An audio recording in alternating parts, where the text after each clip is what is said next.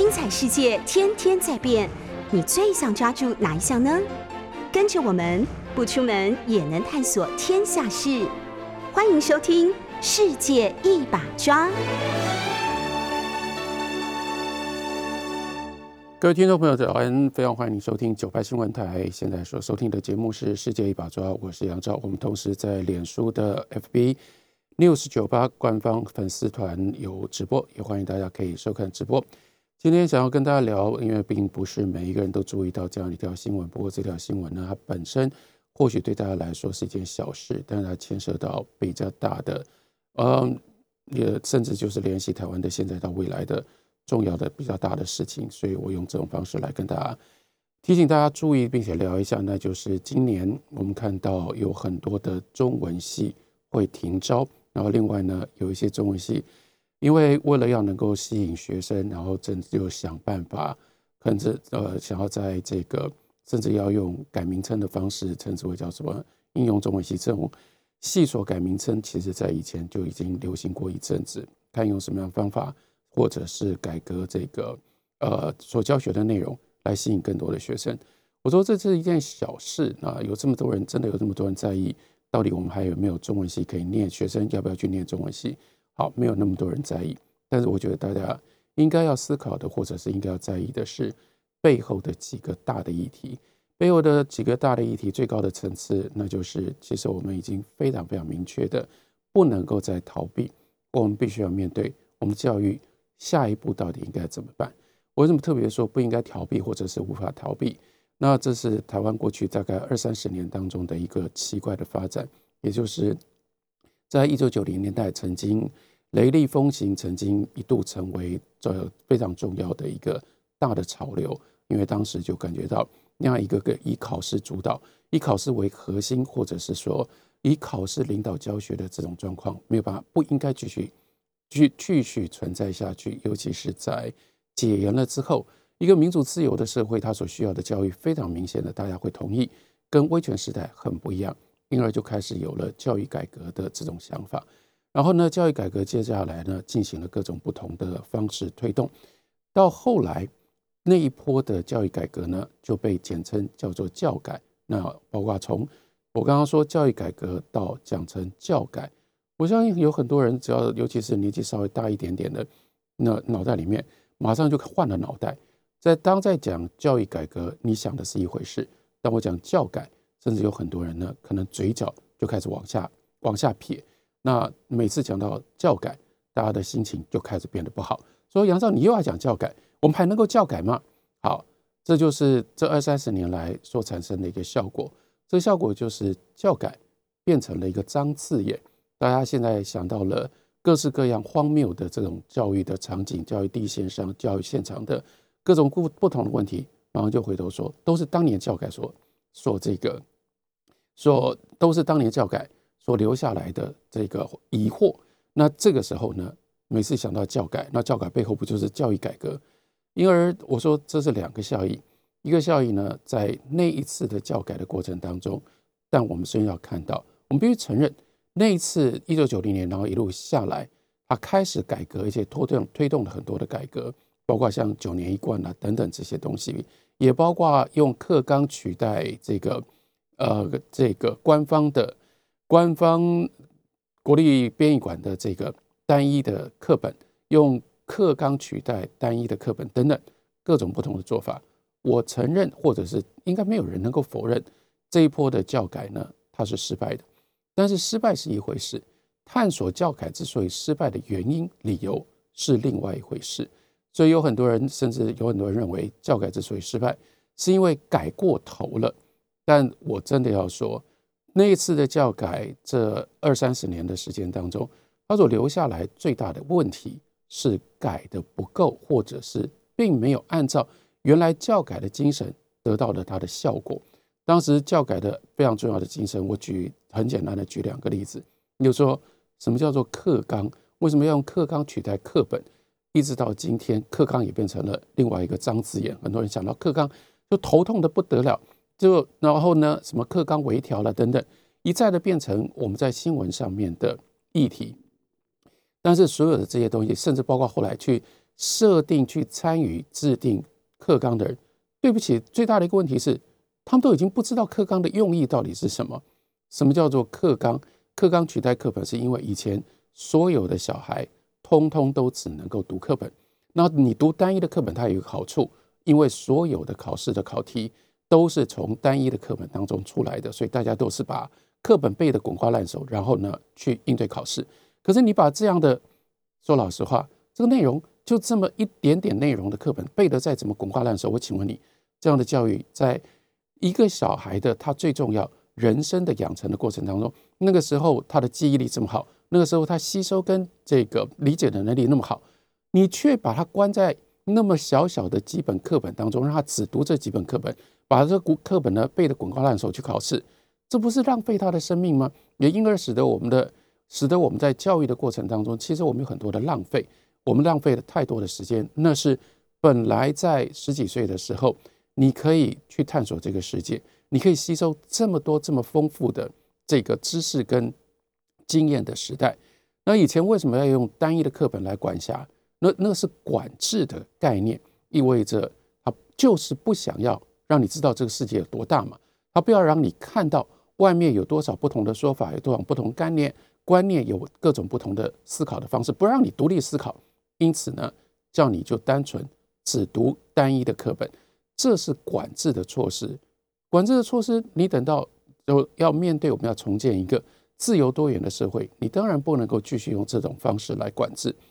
所以当时课纲代替课本，就是为了要松绑。松绑呢，它有两个基本的原则。第一个原则就是大家都可以编课本，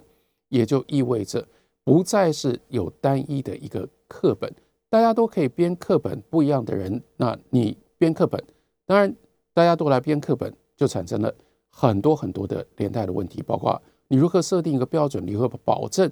这个课本呢？它是合格的，因此才有课纲。所以第二，课纲是为了干嘛？课纲是为了保证所有各家不一样的课本，它有一个根本的共同的基础。那这根本的共同的基础，我们可以称之为叫做在这样的一个时间当中的 minimum requirement。它是最低限度的要求，也就意味着课纲只是定定所有的课本，不管你怎么编，你都一定要符合。比如说，在这个呃国中一年级的第一个学期，他的数学课一定要教，比如说可能一定要教，开始要教代数，然后呢，从代数到这个二元代数，可能要到二元方程式。然后二元方程式的初步的这个展开，或者是课纲里面可能会规定，在几何方面要开始这个教会小孩，在几何的证明题上应该要如何这个形成证明等等，啊，就是列几个，这叫做课纲，这叫做纲要，意味着你要怎么编课本，你都一定要符合这个要求。可是为什么要有这样的一个最低限度的要求？它的目的也就是开放。在这个最低限度以上，各家想要编课本的人，想要出课本的人，这是你的自由。在这上面你要加多少东西，这是你的事情。你很可能有人想到，我就编一个个，这个是叫做相对保守的一种课本。我的课本呢，课纲内容占百分之七十五，其他我只加百分之二十五。但是你也大可以，课纲就是告诉你说，你大可以更大胆一点呢，你可以更自由一点呢。你就认为说，我觉得。一个小孩要学课纲要求的这些内容，只需要他在这个学期当中百分之二十五的时间就够了嘛？所以我有百分之七十五的课本的内容是在课纲以外的。然后呢，会有五家，会有十家，甚至更多家不一样的这个课本。然后在这样的一个情形底下，老师就被解放了。老师呢，当然你一定要把课纲的内容教完，可是呢，老师可以自己选。我要怎么教我的小孩？我要用什么样的课本？然后在这个课本的过程当中，在教在教学的过程当中，课纲的内容我一定要教会小孩，要要教小孩会。可是课纲它既然是 minimum requirement，它所需要的时间不会这么多，所以每一个老师你就可以，包括你去选什么样的课本来用，包括你选择在这个课本里面所增加的这些内容，哪一些你要教，你哪些你不教，都可以用这种方法松绑。松绑了之后，甚至每一个小孩他在学习的时候，他拿到这个课本，这个课本再说一次，他很可能只有百分之二十五或者百分之五十是课纲一定要求他要学会的，还有百分之七十五或者是少一点百分之五十的内容，他也自己可以选呢。他就看着这个课本，然后呢，这个课本里面这个多出来的内容，有的小孩他对数学比较有兴趣，他在这个多出来的百分之七十五的内容当中，他把他学到百分之三十。有呢，他没有那么有兴趣，他学到百分之五。每一个小孩都可以用这种方式独立的发展。那每一个小孩，他跟这个学科就可以建立，就可以去建立他跟这个学科特定的关系。我希望大家听得懂，说这是当年教改的理想，或者是教改刻画给我们的。因为我自己曾经参与过，所以我不得不替当时我们在在推动教改的时候的理想说一句话。那么当时我们就是刻画出这样的一个图像。说这叫做台湾未来的教育，所以台湾未来的教育它是开放的，它是多元的，每一个小孩都可以在不同的学科找到他自己学习的方式，甚至他也就可以在这种状况底下，他自我自己去安排，他对于国文他要付出多少的时间，他有多少的这个兴趣，然后另外数学或者是自然或者是或者是这个呃社会科学，他要怎么样去接触？他有很大的空间，他有很大自由。老师相对的有很大的空间，有很大的自由。然后更进一步的是，你编课本，既然你用这种方式编课本，再说一次，要记得课纲是 minimum requirement，就是要求你的课本里面可能百分之二十五、百分之三十是必须要复制教课纲的内容，在课纲内容之外，你就应该要去扩展。所以为什么跟用课纲代替课本？也就意味，过去课本的教学的方式是管制型的，是封闭式的，就是这就是全部的内容。那编课本的方式，也就是想尽办法哦。所以为什么要那么在意说多少文言文，多少白话文？因为一个小孩，他绝大部分的在学校的时间里面，他就是全部专注在课本上，课本就决定了他要学什么。课本呢，是把他关进来的。一种手段，一种这个方式，可是当时要用课纲取代课本，他的理想就是从此之后，我们编课本的方式是倒过来，它应该是开放式的。这个开放式的课本，也就意味着课本要联系，让小孩学习如何，应该说让小孩培养如何自我学习的能力，并不是让他一天到晚就在看课本，不要抱着一本课本。这个课本呢，讲到这里。就要告诉他，哎呀，有一个了不起的伟大的数学家叫做高斯。高斯高斯为什么那么了不起？课本可能就告诉他几件基本的事情，但是这是要引发他的好奇心。如果他自己有兴趣，他就去找。也许你在那里会有建议的阅读。那如果以前的情况底下，那时候还不会想到，今天像今天这样的一种这个网络这么开放、这么方便的情况，所以在那样在那样的一个。过去的这样的一个环境当中，你就告诉他说：“哦，三明出版社曾经有一本，你可以找得到，有一本介绍高斯是什么样的人的科普书，你可以参考。”那另外呢，你像你想想看，如果在今天的这样环境当中，就更方便了嘛？那你就让他自己去查高斯，你给他一个 Q R code，然后呢，你也许就教给他一些，比让他怎么样开始去认识高斯，那是一个那个是路径。如果用这种方式编课本，一个小孩最重要的，那就是他拿到的课本，他得到了一个很大的天地，他可以跟这个学科的各个不同的面方方面面有所接触。另外，一个小孩他在这种过程当中，他所受的教育，通通跟别人都不一样。那但是为什么会出问题？出问题的并不是教改的理想出问题，我到今天我还是坚持这样的理想。这个理想多好，那在哪里出问题？在落实上面出问题。落实上面出最大的一个问题，就是教改想要改课本，教改想要改这个小班，把原来的大班大校改成小班小校，教改想要改教学方式，但是教改呢就漏掉了非常非常大的一块，而且教改不敢去面对这一块，那就是教改不敢有野心去改家长。去改家长的观念，去改家长什么样的观念呢？去改家长重视分数，去改家长要求考试，然后呢对考试重视考试的这样的心情。所以到后来，原来的理想一旦落实，就产生了一个巨大的冲突。这个冲突就是家长仍然认为分数最重要。然后呢，家长看到这样的一种课本啊，课纲取代课本，家长就焦虑。焦虑就是那将来考试会从哪一个课本里面出现？那这个时候，万一我的小孩没有没有用这个课本，我没有他没有读到这个课本的这种内容，你们考试的时候，那我的小孩不就不会了？这样公平吗？这样不公平。那本来课纲取代课本的精神，课纲很简单，所以考试也很简单。考试也很简单，就是考课纲的内容。那这个时候你就不要管，就不怕嘛。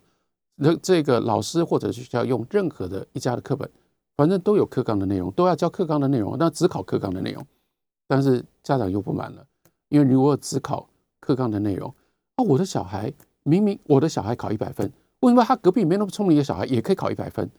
这本来是这个教育的用意，意味着我们不要再用分数。来鉴别一个小孩，可是呢，家长不满意，所以有了各式各样不同的压力，所以教改真正推动朝这个理想的方向，没有推动多久，其实它就彻底的瓦解，彻底的瓦解之后，就引发了后续其实是那样的一个主导的概念，跟他实施的方式完全脱节，结果呢一塌糊涂，一塌糊涂呢，所以大家就回头怪，这都是教改的问题，因而就产生了另外一个可怕的后遗症。另外一个可怕后遗症就是，所以在过去的这二十年的时间当中，其实太清楚一件事情，叫做我们在台湾的这个社会上少子化的这个趋倾向，少子化的倾向，它是明明白白的。你每一年有多少新生儿出生？从原来的这二十年当中，从每一年有三十万，一路一直降，降到只剩下十六万，也就是非常非常清楚的降了。将近将近从这个，在这个过程当中降了四成，那为什么这叫清清楚楚？你今年有多少的新生儿，那也就意味着六年之后小学有多少学生，也就意味着十二年之后这个高中有多少学生，也就意味着十呃也就意味着到到了这个对不起十二年之后大学有多少学生，所以你就明明白白照道理讲，你就可以，而且你就应该。按照这个非常清楚的这个趋势的潮流，不管你要怎么样努力让少子化的这个趋势可以缓和，这是一回事。可是少子化已经明明白白在那里，已经出现了。今年只剩下二十一二十一万，明年只剩下十八万，接下来呢只剩下十六万。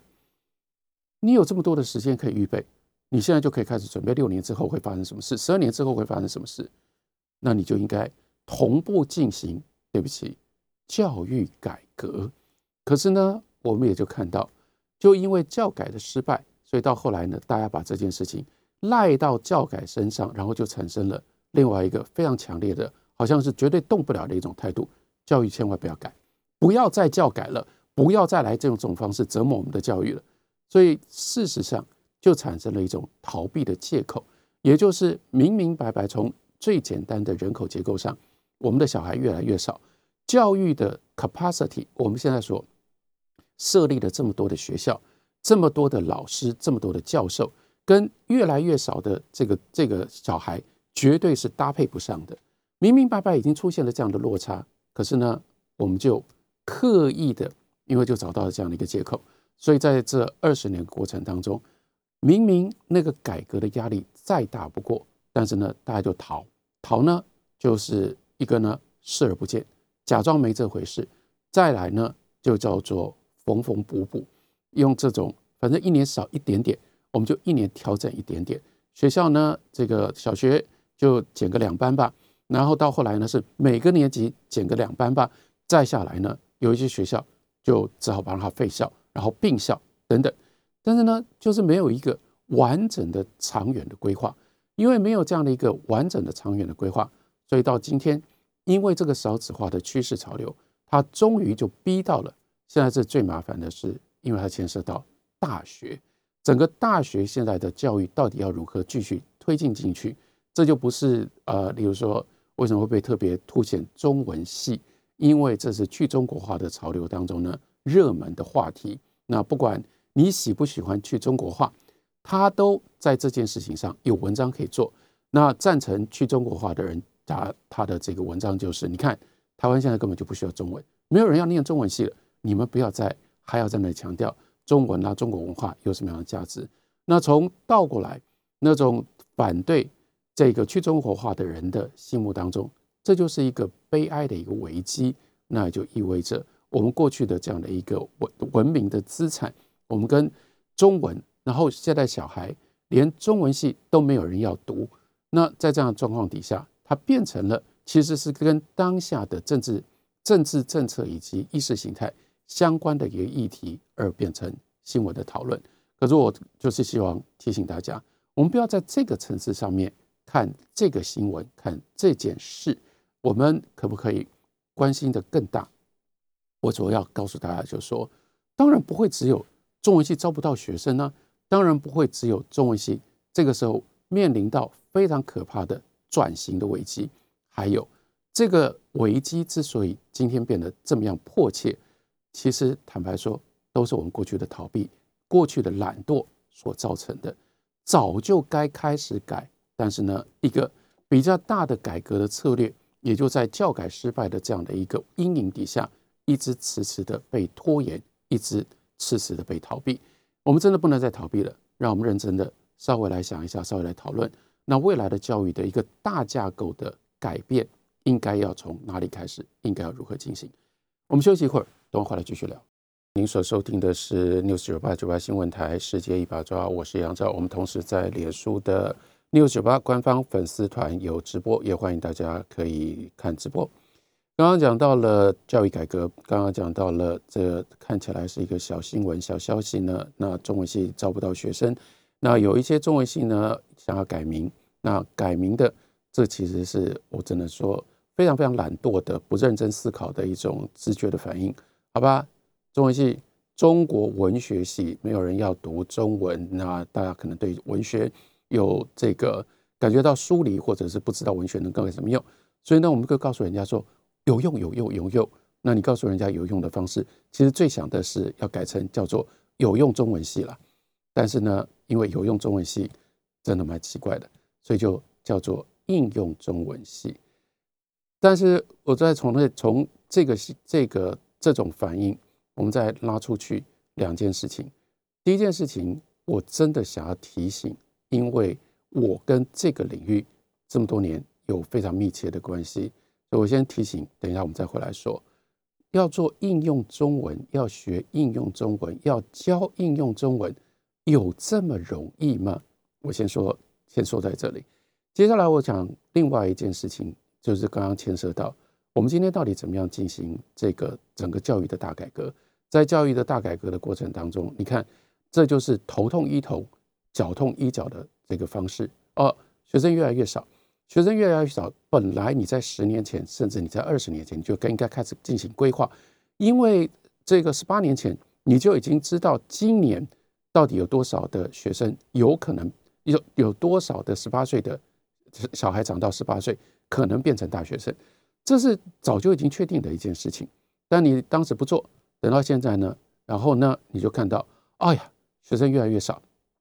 学生越来越少的情况底下呢，所以学生有所选择，在选择的情况底下，有一些热门的科系还是可以继续招收到学生。那有一些冷门的科系，例如说中文系，或者是我自己出身的历史系，哎呀，现在越来越冷门了，招不到学生了。那所以我们先处理冷门科系，到底要怎么办？冷门科系你要如要处理冷门科系呢？的接下来呢，也是因为。头痛医头，脚痛医脚，所以呢，你只有当下只有很少的时间，你能够处理的方法，于是就很自然。一种呢是冷门科技冷门到一定的程度，只好关掉，因为没有足够的学生，没有足够的经费。好了，那我们就不要这个戏了。那另外一种方式呢，就是那我们怎么把冷门科技变热门？要把冷门科技变热门，又是非常懒惰，甚至懒惰到近乎愚蠢的一种直觉的反应，那就是哎呀。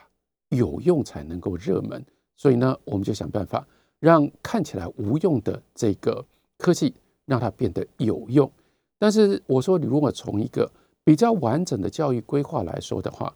教育真的可以都只教有用的吗？如果一个教育的一个国家一个社会，它的整个教育的体制是通通都是教有用的，这就在我们的这个国家的教育的改革跟改造的过程当中，这就更可笑了。因为如果是什么叫做教有用的学科，教有用的学科就是专业训练，就是职业训练呢？可是我们不正就在过去的二三十年当中，我们的教育政策刚刚好是走相反的方向。我们把我们原来的继子教育彻底的、彻底的摧毁。我让我们让我们的高职升职升等成为专校，专校升等成为技术学院。然后呢，有很多的专校原来原来的这个专业专业的这个 college 专业的学院升等成为综合大学。哎，我们叫做升等。所以在这种升等的压力底下，如果你继续当你继续办高职，哎呀，这高职好 low，而且越来越 low。如果你继续办五专或者是三专，糟糕了，学生都自己都觉得我还在念三专五专，好丢脸了，我怎么不是个大学生？然后我们用这种方式升等，用这种方式升等呢，把我们好过去好不容易大概是三十年时间当中所培养出来的这个技职教育全部摧毁了。然后你现在在干什么？你现在倒过来说。大学应该都要教有有用的这个这个技能跟科系，这不就是再回头把大学技职化吗？那如果这样的话，当年为什么要让为什么要付出这样的代价，让这些技职教育，让这些技职学校通通都消失了？这不就是一件很愚蠢的事吗？那我你会看到这样的可怕的摇摆所产生的，对不起，我很直接的说，愚蠢的这种历史的教训。我们能不能学到教训？那我们应该学到什么样的教训？我们应该学到教训就是，那下一波的教育的改革的策略，我们一定要去分清楚什么是基础的知识、基础的学问，什么是技术。然后呢，知知识、学问跟技术应该要用什么样的方式，它的分配、它的比例，也就意味着，你看当下今天的这样的一个环境，包括现在这个。大家这个说的所有的这些这么热门的这些话题，例如说 Elon Musk，然后呢 Meta Universe，所有的这些东西，哎，这些东西是今年才出现的，二零二零年才有了啊，好吧，往前推 Covid nineteen，所以是二零一九年才有了 Covid nineteen，也就意味着我们今天所在面临的这个世界那么新，而且呢一直在变化，而且呢会一直不断的出现你没有准备、你没有期待。你不知道会发生的变化，所以你不得不回头看这个教育，回头看这个教育，你不会觉得说我们今天教所有的人叫做当下现在有用的技术，这是一件很可怕、很危险的事，因为小孩学这些技术，他还是需要时间呢。你要让他在大学里面四年，你让他教，有用的什么样什么样的应用的这个知识或者是技能，抱歉啊，四年读读完了，或者现在。他还要在这个研究所里面再待三年，平均三年嘛，七年他读完了之后，这个技术就过时了，那个就完完全全就是一个新的时代，一个新的社会，一个新的世界。所以他花了七年的时间，他学出来的东西没有用。所以刚刚好相反，面对一个变化这么快速的一个社会，这样的一个世界，我们要让他能够拥有一些很根本的知识、智慧，还有最重要的。叫做自我学习的能力，这些东西不能用有用当前有用的这种技术或者是这样的门类来来灌输他们或来教导他们，所以因而我们真的就必须要去区分，让这件事情可以有一个更稳定的结构。容我用我自己曾经受过的教育跟大家作为一个例子，那就是我到美国去留学的时候，我念的学校，你会知道说。那当年当然你会说，杨照，这三十年前的事情是啊，三十几年前的事情。可是这个学校，它在三十几年来，并不像我们的学校有这么大的改变。这个学校，它的例如说，我在离开离开台湾的之前，我念台大，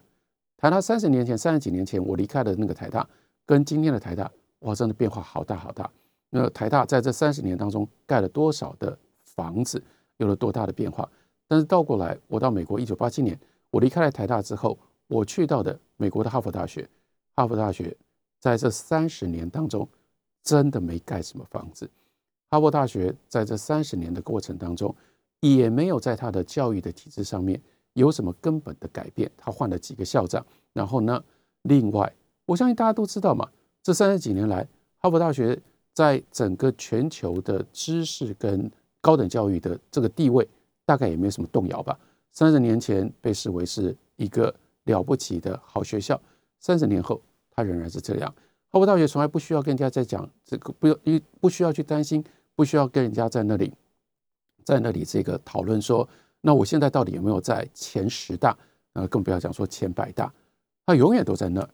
那为什么它能够维持这样的一个地位？当然有很多很多的因素。可是我想要稍微细部，因为我自己这是我切身的经验，三十几年来这个没有改变。稍微跟大家介绍一下，比如说哈佛的最简单的、最根本的。教育体制的划分，在我们讲的是叫做哈佛大学。哈佛大学其实是一个很大的一个组织。这个哈佛大学这么庞大的一个组织呢，它的最核心其实是哈，其其实是两个 college。这两个 college 呢，就是叫做呃，用这个我们的语言呢，还就是说，这是本科大学生，也就是念四年的。念四年的呢，它有两个 college，就是它最核心是一个叫做 Harvard College。一个叫做 Radcliffe College，那为什么会有两个 college？Harvard College 就是整个后来的哈佛大学，它最早最早成立的前身。可是后来呢，衍生出 r e c l i f f College，那是因为为了要在很保守的时代，一个很保守的机构，终于原来都只招收男生，终于要开始招收女生，所以 r e c l i f f College 它原来是女校，你女生。要进到这个学校来，你不能进 Harvard College，你只好去，你只能够进 r e c l i f f College。可是后来更进一步改革，Harvard College 有男有女，Radcliffe College 也有男有女，它就变成了构成了我们可以称之为叫做哈佛大学的大学部，它是这两个 college。哈佛大学的这个大学部延伸上去，同样是属于哈佛大学的最核心。另外一个单位称之为叫做 GSAS。这就是我当年去念书的时候，我所属的这个学院，它呢称之为叫做 Graduate School of Arts and Sciences，那就是文理学院。那这是这个硕士班啦、博士班啦，这个主要的研究所所在的地方。那为什么它称之为叫做最核心呢？你看 GSAS 它的名称，它叫做 Graduate School 研究院，但在后面叫做 Arts and Sciences。所以在大学部一直到这个主体的研究所，它教的是什么？这就是哈佛大学的它的核心。它每一个称之为叫做哈佛大学的毕业生，他的本科的毕业生，基本上他们学的都是基础的 arts and sciences，要么是这个科学，他所做的科学基本上都是基础科学。然后在这四年的过程当中，你要学 arts，你要学 sciences，你同时要学 arts。那这个 arts 呢，同样也是基础的人文，要有文学、有艺术、有社会学、有人类学，都是这样的一种学术的背景。这是四年当中所给予学生的基本的教育跟基本的训练。研究所基本上也是这样，这构成了哈佛大学的核心，也就是不变的部分。那另外还有其他部分，对于哈佛大学来说有不一样的说法。您所收听的是 News 九八九八新闻台世界一把抓，我是杨照。我们同时在脸书的 News 九八官方粉丝网有直播，也欢迎大家可以看直播。刚刚讲到了，在哈佛大学，它的核心就是这三个学院，它是哈佛，它是哈佛学院、r e c l i f f 学院以及研究院、文理研究院，这构成了它的核心，也就意味着每一个进到我们说。叫做哈佛大学的大学生，其实他们所受的，在这个四年当中，他们所受的都是基础的科学跟这个呃 arts and sciences，或者是这个科学跟最基本的人文的学科的训练。那大家应该会知道，哈佛还有很多其他的机构，例如说非常非常有名的哈佛医学院，或者是如果大家关心这个美国的政治的话，你更容易。会遇到的是哈佛法学院，然后呢，它在这个如果跟政治另外相关的，除了哈佛法学院之外，哈佛有一个非常非常奇怪的学院，称之为叫做 The School of 呃 The School of Government，叫做政府学院。好，这是另外一个学院。还有呢，例如说我们刚刚在这个进现场之前，大家所听到的广告，当然就会引起联想。我想太多人知道了，这是哈佛大学的另外一个重要的金字招牌，叫做哈佛商学院。那这些学院，我想让大家可以清楚的了解，在哈佛大学，甚至应该讲说，在整个美国的教育机构当中，教育的体制里面，这是分得非常非常清楚的。所有这些学院，医学院、法学院、这个商学院，或者在哈佛大学里，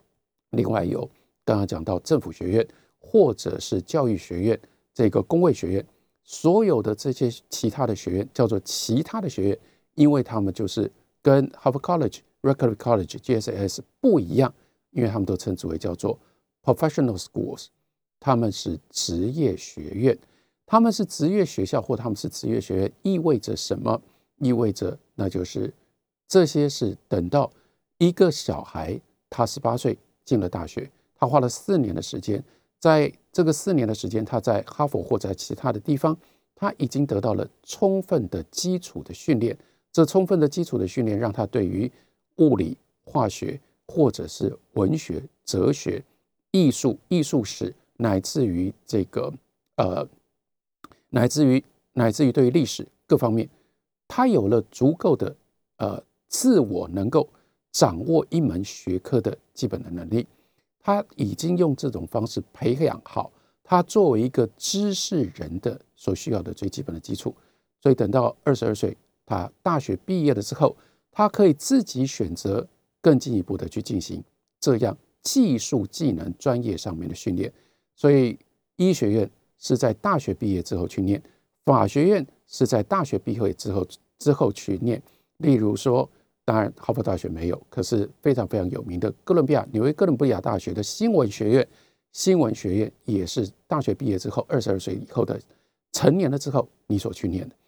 这是一个非常清楚的一种教育的划分，也就是教育的理想。但倒回来，不就反映出来台湾的乱象吗？也就是对于像这个美国的这样的一种高等教育的最基本的信念，那就是你要教小孩的。在他二十二岁之前，最重要的一件事情，你要培养给他这样的一个基础。这个基础就是让他知道这个世界上面广泛的知识、广泛的技能的它的来历。所以，他必须要培养自己有一个基本的文理的专业，用这样的一个专业去吸收这个世界上面接下来划分了之后其他的这个技术跟能力。技术能力归技术能力，但是你要把技术跟能力学好，包括。比如说，你要能够进医学院，你要能够进医学院，你必须要把生物化学在你的四年大学的过程当中，你已经有充分的掌握，而且那是非常非常根本、非技术性的，它不会在大学的时候就让你开始进行这种技术性的医学上面的学习。这个时候你才打好了你足够的基础，那在打好了足够基础，你才有机会作为一个那能够。不只是手上，而在心灵里面，在脑里面，能够好好的去做一个医生，能够好好的去做一个律师，至少这是教育上面的理念。然后教育上面的理念用这种方式啊，我们也的确的的确确，你又不得不承认，至少在这样的一个教育机构，在这种教育机构里面，他真的培养出了许许多多的世界第一流的人才。那我就说，反观你看。然后我们今天就在这件事情上面，我们彻底的混乱，我们完全搞不清楚教育在哪一些部分要教这种叫做很基础的东西，教育在哪一些部分要教应用的或者是职业的教育，全部都混在一起。然后呢，大家各各各各各行其事，各自为政。我刚刚为什么要特别？虽然明明我念的是哈佛大学，为什么要去提哥伦比亚大学的新闻研究所呢？因为在人家的这样的一个教育的理念当中，连新闻也被视为是一种技术技能，它是一种职业的技能。这也就让我另外回想起，在台湾我们曾经有过的这个新闻媒体报业的一个黄金时代。黄金时代与这个两大报时代，当时两大报新闻中央日呃，对不起，《中国时报》跟《联合报》。那《中国时报》的传奇的创报者，那就是余继忠先生。那余继忠呢，当年他在这个主办，他在主持他的这个《中国时报》的时候，包括他建立那样一个《中国时报》的惊人的报业王国，其实有一个非常重要的一个秘诀，因为他敢于，他善于用年轻人。他用年轻人的时候，那年轻人呢是二十几岁就可以进入到《中国时报》，而且很快的当。这个余继忠，他甚至可以给二十几岁的青二十二十几岁的青年人，例如说王建壮，当年二十五岁吧，就当《中国时报》的采访主任，然后他敢用这种方式重用年轻人。那他为什么敢用这种方式重用年轻人？另外背后他的一个非常鲜明的一个理论，他的态度，就是说余中不爱用，很少用，就是当时。呃，当然，当时少数，主要是正大新闻系毕业的学生。照道理讲，新闻系不就是为了要去跑新闻，为了要做新闻，已经给了他们四年的训练。为什么余杰忠作为一个经营者，他反而不喜欢用这些毕业生呢？因为从余杰忠的角度，他办报办了一辈子，那好了，也许不是一辈子，至少几十年了。所以从余杰忠的角度来看，报纸新闻这件事情。作为一个技术，哪有这么难？哪需要四年的时间去学呢？你如果进到中国时报社，所以为什么敢用这些原来没有经验的人？你到中国时报，你进入到中国时报，你有这样的一种足够的能力跟足够的敏锐，不要说四年了，甚至不需要一年、半年，跑新闻、做新闻、写新闻到编新闻，你所应该知道的，你通通都知道，你就学会，你就在你的工作上学习，而且最快啊，既直接而且又最快。为什么你要花四年的时间在大学里面去学？明明你进到了一个报社，你半年就可以学到的东西。所以那个新闻的教育对余继忠来说没有道理。那四年应该学什么？余忠为什么喜欢用？例如说，他喜欢用历史系毕业的人，因为他认为你至少在四年当中把历史好好的学了，历史好好学了，你就有一个基础，让你去看待新闻，让你去分析新闻。甚至让你去吸收新闻的知识，所以他看重的是大学四年应该要培养的这种能力。如果你用这种方式得到了这种能力，你进到《中国时报》，你再花半年的时间，你把技术学会了，你就是一个好的新闻记者，你就是一个好的新闻人。我希望提醒大家的就是，就倒回来再说，例如说应用中文，我们今天真的有可能在大学里面去教应用中文吗？在四年的时间当中，你不把中文的那样的一个来历、那样的一个基础好好的打好，这个时候就开始教你如何去应用。我请问你没有这样的基础，你怎么个应用？当然，又真的不客气的说一句话，那谁来教你应用呢？你要让这些大学教授们自己写的论文写成那个样子，然后你要说，现在你要教这些大学教授，他倒回来，他转过来，他现在要教要教学生如何。如何写应用中文？你不觉得这是一件可笑的事情吗？但是呢，今天就是我们碰到的绝大的问题，在我们的教育一团混乱的情况底下，我们知道教育非改不可。可是呢，当我们在提出教育的各种不同改革的时候，因为没有一个比较深远的、比较完整的一个思考，所以我们提出来的主张很多很多的主张都经不起细问，都不经经不起更认真的探究。一探究，我们就发现这中间有很多可笑的部分。